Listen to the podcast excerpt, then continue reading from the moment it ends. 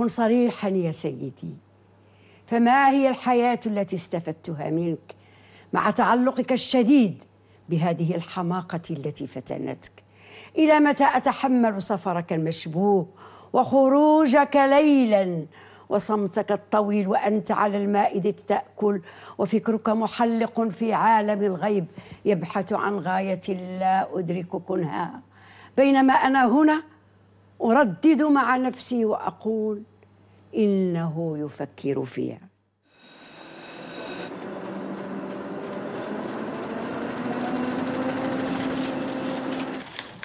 عنب بلدي بودكاست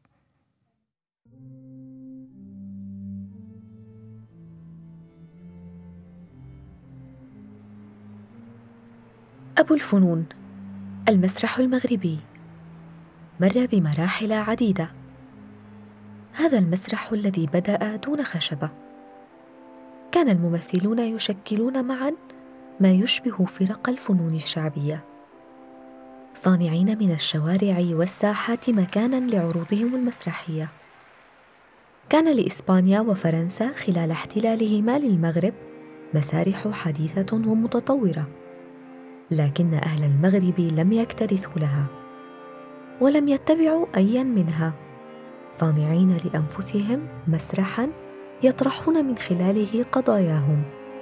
المغاربة أصحاب ميول فطرية للفنون المسرحية. ويتميز الفن المسرحي عن غيره بأنه لا يقرأ أو يسمع فقط بل يرى.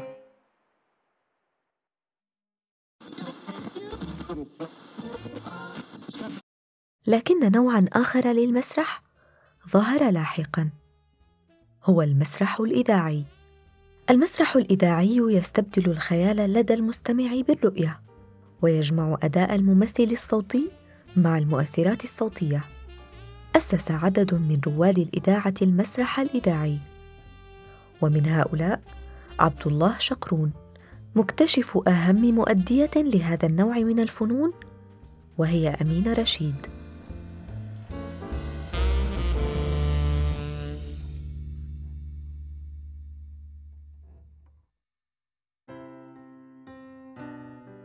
جميلة بن عمر أو أمينة رشيد كما اشتهرت.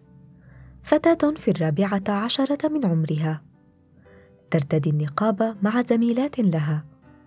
ملتزمات بهذا اللباس التقليدي في تلك الفترة في خمسينيات القرن الماضي. نظمت مدرستها مدرسة محمد الخامس رحلة لزيارة الإذاعة الوطنية في المغرب. كانت أول مرة تزور فيها الفتاة مقر الإذاعة وفرقة المسرح هناك. ولم تكن الأخيرة. في ذلك اليوم اكتشفت أمينة أن وجودها في هذا المكان لم يكن مصادفة بل قدرا رافقها طوال حياتها. على الرغم من عدم وجود بوادر لعملها بمجال الفن في ذلك اليوم كان عبد الله شقرون رئيس فرقة المسرح حاضرا والتمس فيها الموهبة حين أعطاها دورا في مسرحية تتدرب الفرقة على تأديتها لتلقيه أمامه. دعوني أحلم مثل الباقين مجرد حلم. مهلا مهلا. الكلمة لا تلفظ بهذا الشكل. في اللغة العربية الفصحى نقول الباقين وليس البائين. أعتذر منك أستاذ عبد الله. سأعيد الجملة من البداية لا تقلقي ستتعلمين كل شيء على مهل كل ما يلزمك لتكوني ممثلة في الفرقة هنا سألقنك إياه حتى تصبحي قادرة على تأدية المسرحيات بشكل ممتاز. وبدأ عبد الله شقرون بتعليم الفرقة قواعد النطق. وكان من الأشياء التي تذكرها أمينة في مقر الإذاعة السبورة التي يكتب عليها الأستاذ. ويعلمهم قواعد النحو في اللغة العربية كجزء أساسي من التدريب على الأداء التمثيلي. تدربت أمينة على تأدية العديد من الأعمال العالمية. وبحكم وجوب عمل الفرقة خلال البث المباشر في الإذاعة كان عليهم تأدية الأعمال المسرحية لفترات طويلة ودون خطأ واحد. كان هذا يستوجب التدريب المكثف. والحضور لساعات طويلة. لكن عائلتها التي تلتزم بالتقاليد صعبت الأمر عليها. كما أن صرامة والدها الذي كان رجل أعمال والتزام والدتها بالعادات المفروضة على تلك العائلة المنحدرة من مدينة الرباط عاصمة المغرب. جعل الأمر شبه مستحيل وغريبا جدا. لكن أمينة حسمت أمرها وقررت أن تخطط لتقنع والدها بذهابها إلى الإذاعة لتلقي التدريب هناك. فما كان منها إلا أن استغلت دخول والدها وبدأت بقراءة القرآن حتى يشعر بالسعادة والرضا تجاهها ثم فتحته بالأمر. أبي أريد أن أطلب منك طلبا. تفضلي يا ابنتي. أريد الذهاب إلى مقر الإذاعة لأتدرب على الأداء المسرحي وأطلب منك السماح لي بهذا. أنا موافق لكن بشرط. ما هو؟ يرافقك أحد أخوتك. نحن لم نعتد على خروج فتاة من المنزل وحدها.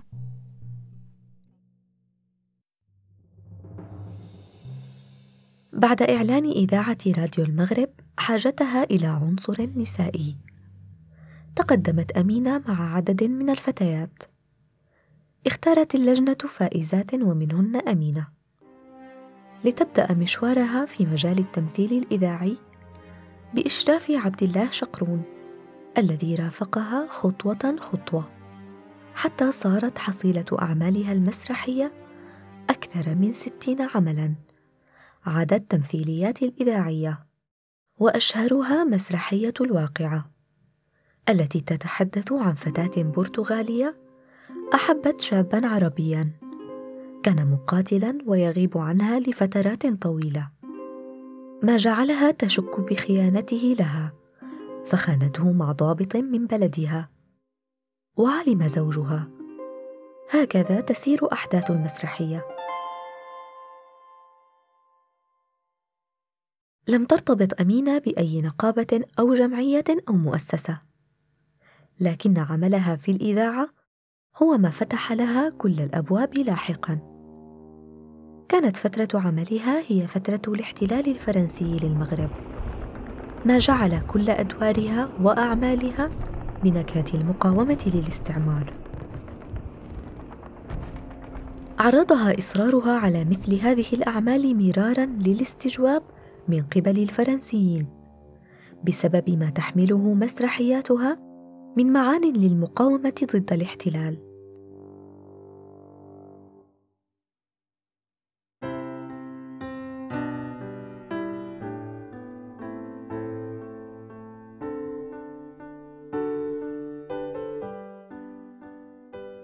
علاقتها بأستاذها عبد الله الذي اكتشف موهبتها ورئيس الفرقة التي بدأت معها الطريق الفني؟ لم تعد علاقة أستاذ بتلميذته. أحب عبد الله طالبته أمينة. وتزوجها بعد قصة حب تشبه قصص الروايات. أنجبت منه ثلاثة أطفال. وعلى الرغم من مشاغلها الكثيرة في مجال الفن ووقتها الضيق منحتهم أفضل رعاية وتربية. توازن بين واجبها كأم وواجبها تجاه عملها. زوجها التزم معها بمشوارها كفنانة وأم. عاشا معا حياة أشبه بالمثالية. لما قدمه من دعم لها وما قدمته هي من إخلاص له.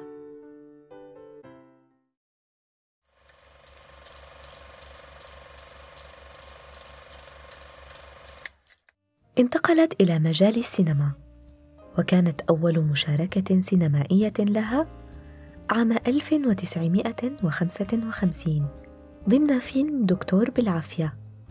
هو عمل فرنسي مغربي مصري مقتبس من مسرحية فرنسية للكاتب مولير بعنوان طبيب رغما عنه. وتوالت أعمالها السينمائية التي اشتهرت فيها بدور المرأة صاحبة الشخصية القوية والمتسلطة. كان فيلمها بعنوان البحث عن زوج امرأتي انطلاقة جديدة لها. هذا الفيلم الذي يعتبر انعاشا للسينما المغربية بعد أن كادت تموت كما وصفتها أمينة. واعتبرت فيلمها هذا من الانطلاقات الجديدة للسينما المغربية. ثم مثلت في جزء ثان للمسلسل دور امرأة اسمها للا حبي التصق هذا اللقب بها طوال حياتها لما كان لللا حبي من إبداع ولنيله إعجاب الجمهور بشكل لا يصدق.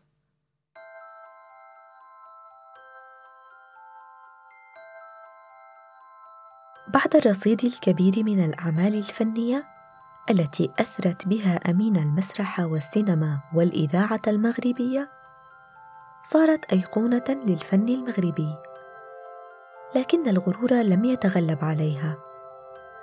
كانت تشيد بالممثلات والممثلين الحديثي التخرج والحديثي العهد على الساحة الفنية.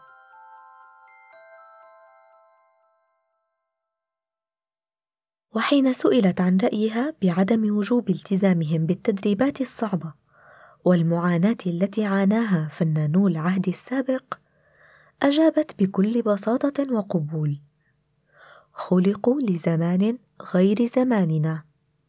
لكن هذا اللطف لا ينفي صرامتها وحرصها على سير العمل بدقة وجدية.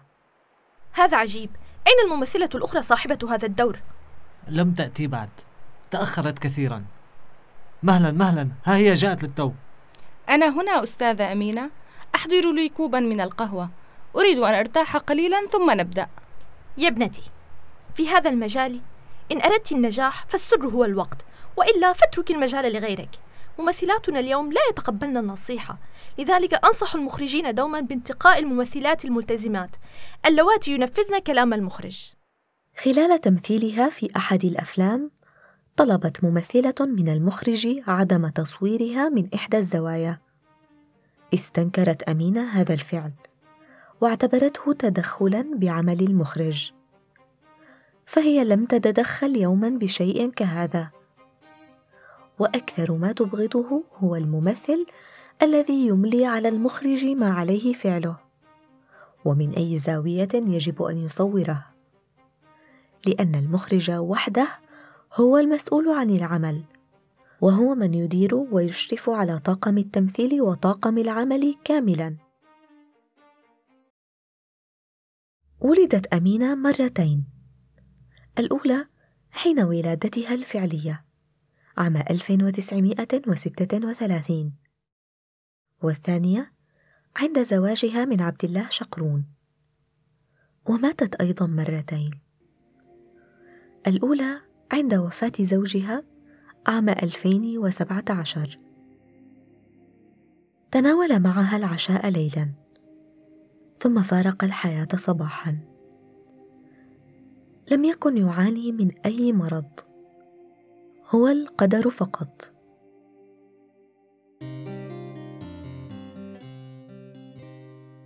خصص عبد الله اللحظات الأخيرة من حياته للتأليف والكتابة. كان قد كتب سيرة حياة زوجته كما لم يعرفها أحد غيره. وثق مسيرتها الفنية بالصور والتواريخ على امتداد ستة عقود من الزمن. كان دائما أمام مكتبه. تجاذبت معه أطراف الحديث مساء عن أحوال البلاد. ثم نام ولم يستيقظ. اعتصر قلبها الما. أمينة لم تعد هي بعد وفاته. كيف تعيش بعده؟ هو الذي كانت تستشيره في كل تفاصيل حياتها. رافقته في ترحاله داخل المغرب وخارجه. لم يفارقها الألم منذ لحظة وفاته.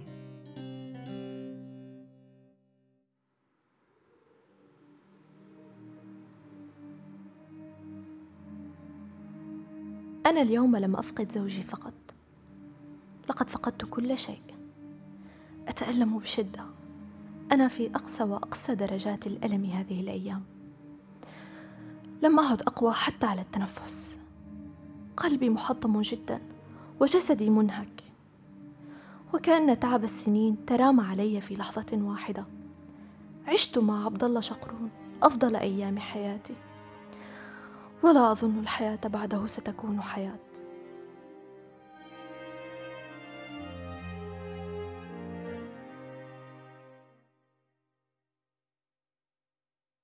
حصلت أمينة على كثير من الجوائز والأوسمة. ولن يوفيها تكريم حقها بما أنجزته وقدمته للفن المغربي. لم تتحمل غياب زوجها طويلا. بعد عامين من موت عبد الله فقط. فارقت أمينة هذه الحياة عام 2019 في أحد المستشفيات بالدار البيضاء. رحلت إحدى أيقونات الفن المغربي عن عمر ناهز ثلاثة وثمانين عاما. بعد أن حظيت بالحب والإعجاب من الناس غادرت أمينة وكان رحيلها خسارة للمغرب.